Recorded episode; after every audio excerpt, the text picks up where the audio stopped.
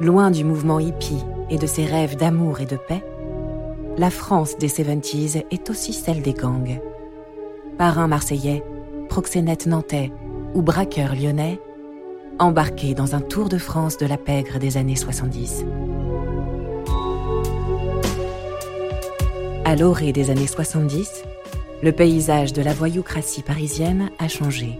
Ces nouveaux QG sont alors à chercher de l'autre côté du périph', dans les banlieues populaires, pour ne pas dire pauvres.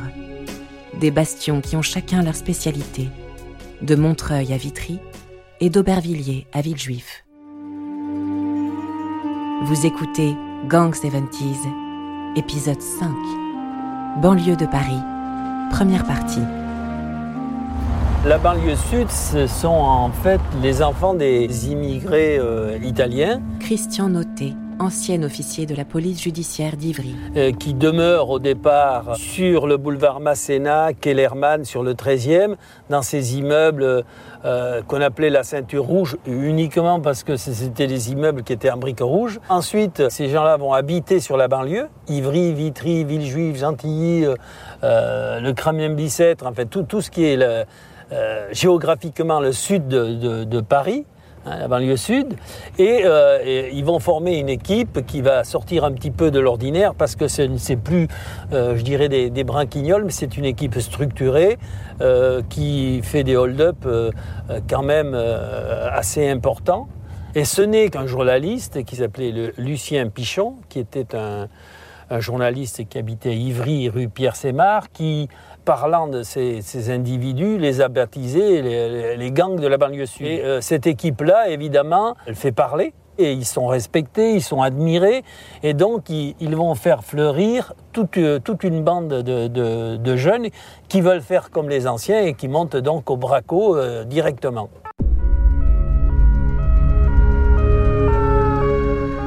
Et ensuite, il y a eu énormément d'équipes qui ont pris ce label de gang de la banlieue sud parce qu'ils étaient originaires du sud, ou la majorité originaire du sud.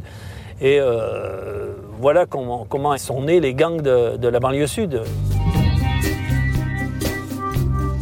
C'était le bâton de maréchal d'un flic de PJ s'il pouvait se mettre ne serait-ce qu'au cul de mecs de la banlieue sud, parce que ils étaient réputés pour être de bons professionnels, de bons braqueurs purs. Titi, ancien agent de la brigade de répression du banditisme, avait des principes qui consistaient à être des potes depuis quasiment l'enfance, donc des équipes très soudées. On admettait qu'ils avaient des couilles, allaient arracher leurs potes de fourgons cellulaires, etc. Quand c'était faisable, après, en prenant des risques, eux-mêmes de se faire flinguer, tout ça générait une certaine admiration des flics et un désir, évidemment, de leur mettre la main dessus. Parce que le gibier étant beau, comme tout chasseur, quand on ramène une biche plutôt qu'un lapin de Garenne, c'est quand même mieux. Enfin, la biche, c'est peut-être pas le bon... un sanglier, on va dire.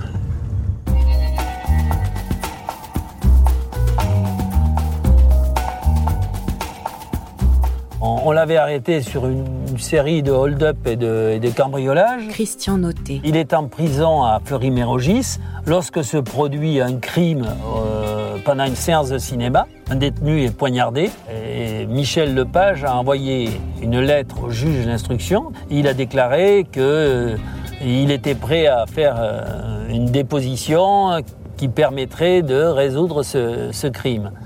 Donc le juge d'instruction l'a extrait de Fleury-Mérogis au palais de justice de Paris. Arrivé dans le cabinet du juge, il dit au juge « Ben non, j'ai réfléchi, j'ai plus rien à vous dire. Je ne vous dirai rien. » Bon, et il réintègre à la prison. Il se passe un mois, il renvoie une lettre au juge en disant « Bon, oui, la première fois, je me suis rétracté, mais en définitive, maintenant, je suis fermement décidé à vous donner toutes les explications pour ce crime et vous diriger vers l'auteur. » Donc le juge extrait pour la deuxième fois Michel Lepage dans un fourgon de gendarmerie, et lorsque le fourgon de gendarmerie arrive place d'Enfer Rochereau, une équipe de malfaiteurs braque le fourgon. L'attaque du fourgon cellulaire place d'Enfer Rochereau à Paris. La parole est maintenant à l'anti-gang Michel Lepage, le malfaiteur que 4 individus armés et masqués ont délivré durant son transfert entre le palais de justice d'Evry et la prison de la Santé, hier soir vers 18h, n'est pas un inconnu pour les hommes des commissaires Broussard et Leclerc. C'est en effet la brigade anti-gang qui l'avait arrêté en 75 après une série d'agressions et de hold-up. Michel Lepage a 32 ans, il est dangereux. En prison, il a poignardé un de ses co-détenus. Les policiers se demandent dans quel but le milieu a pris autant de risques pour le faire évader. Pourquoi avait-il une première fois refusé de parler au juge? C'est parce qu'il avait combiné avec la deuxième équipe de la banlieue sud pour le faire évader.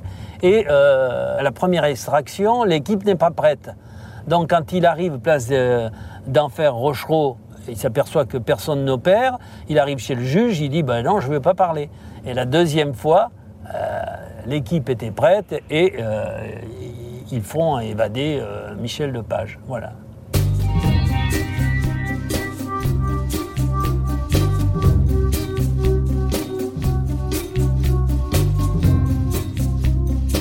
Et il y avait un jeune braqueur qui, je ne sais pas pourquoi, avait décidé de me tuer.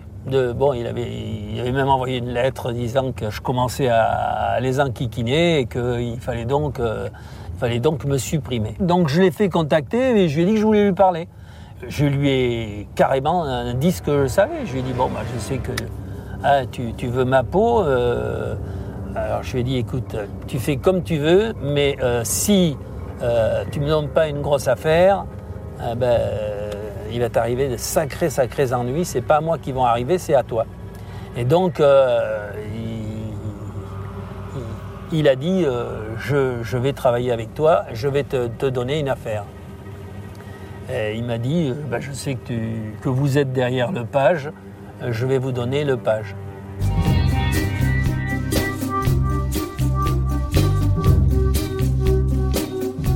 On a encerclé le restaurant. Une équipe d'inspecteurs a mangé à côté d'eux. C'était les gars qui venaient de la BRI de Lyon. Et donc quand Cheval et Lepage se sont levés, il y a eu une petite bagarre pour l'interpellation. Cheval, qui est un individu assez grand, costaud, s'est débattu. Mais il est tombé sur une verrière. Il y avait des gens qui se demandaient ce qui se passait. Et Lepage a réussi à s'enfuir dans une cour où il avait son véhicule. On l'a interpellé, il avait une arme sur lui.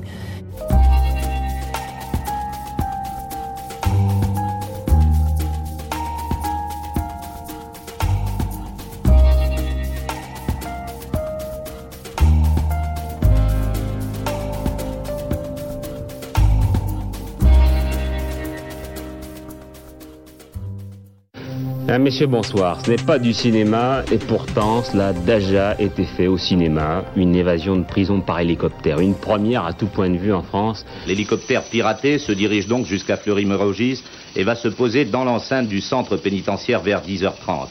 À ce moment-là, plusieurs détenus sont en train de disputer un match de football sur le terrain à l'intérieur de la prison. Aussitôt, deux détenus courent vers l'hélicoptère et sautent dans l'appareil qui repart immédiatement. Les gardiens se trouvaient pendant ce temps dans les ailes du bâtiment autour du stade et n'ont pu intervenir. De toute façon, ils ne sont pas armés et autour de la prison, il n'y a pas de mirador.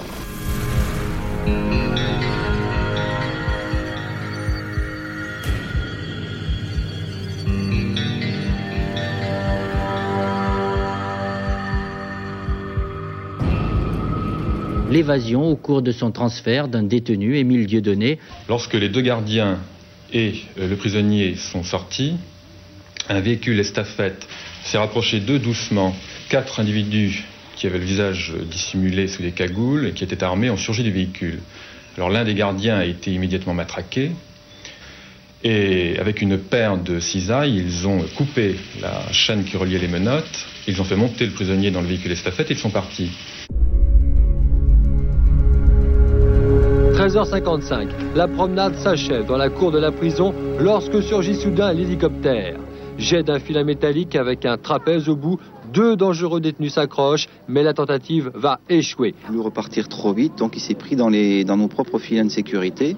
Et les détenus sont tombés, je pense, d'une quinzaine de mètres de hauteur. Il y en a un qui est mort sur le coup. Il s'agit d'Émile Dieudonné, 38 ans, l'un des chefs du gang de la banlieue sud. C'est lui que des complices sont venus chercher. Le 5 octobre 92, c'est un dimanche.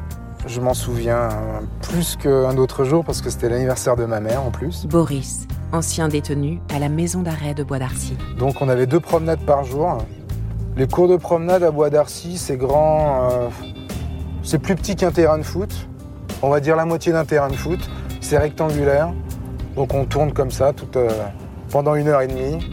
Donc on descend à 8h30. Donc je descends avec Kader et ce jour-là, il faisait quand même beau et froid, donc un beau ciel bleu. Et Kader, c'est un amoureux des rues de Paris comme moi. Et on commence à faire nos tours de promenade.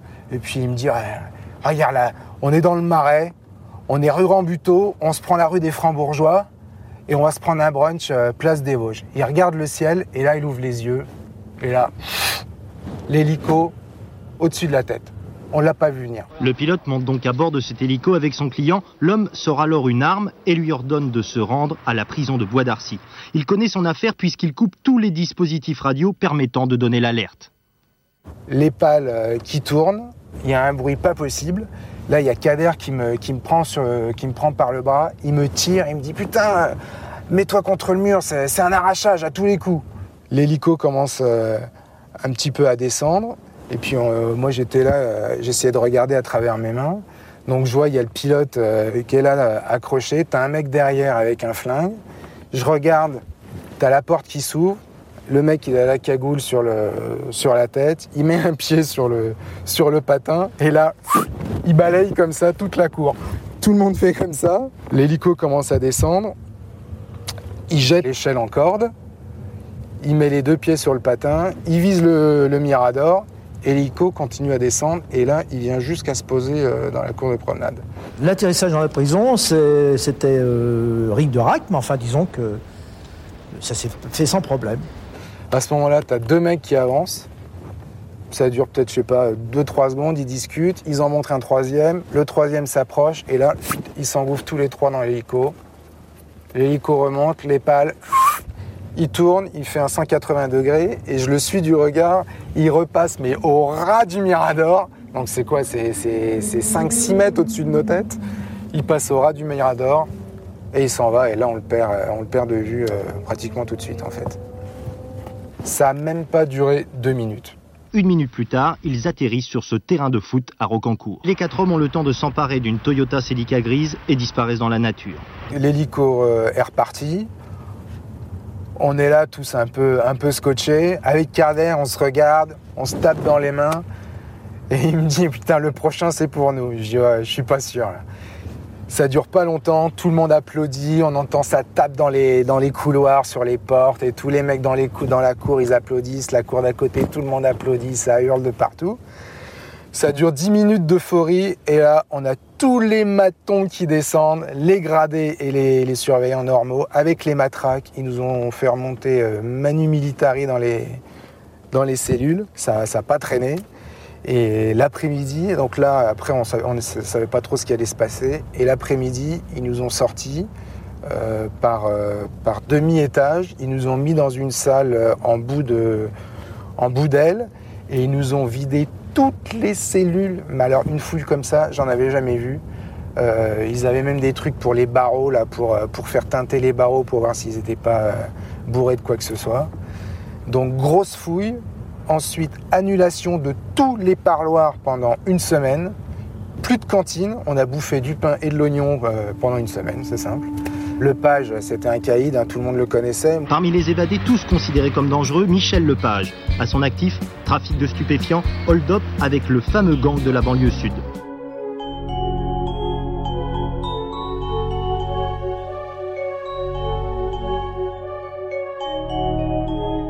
Vous venez d'écouter Gang Seventies. Si vous avez aimé ce podcast, vous pouvez vous abonner sur votre plateforme de podcast préférée et suivre Initial Studio sur les réseaux sociaux. Gang Seventies est une coproduction Initial Studio et Label Image. Production, Sarah Koskiewicz. Montage, Camille Legras et Victor Benamou. Musique, Arnaud Denzler. Illustration, Luc Grilleux. Avec la voix d'Elsa Amnan.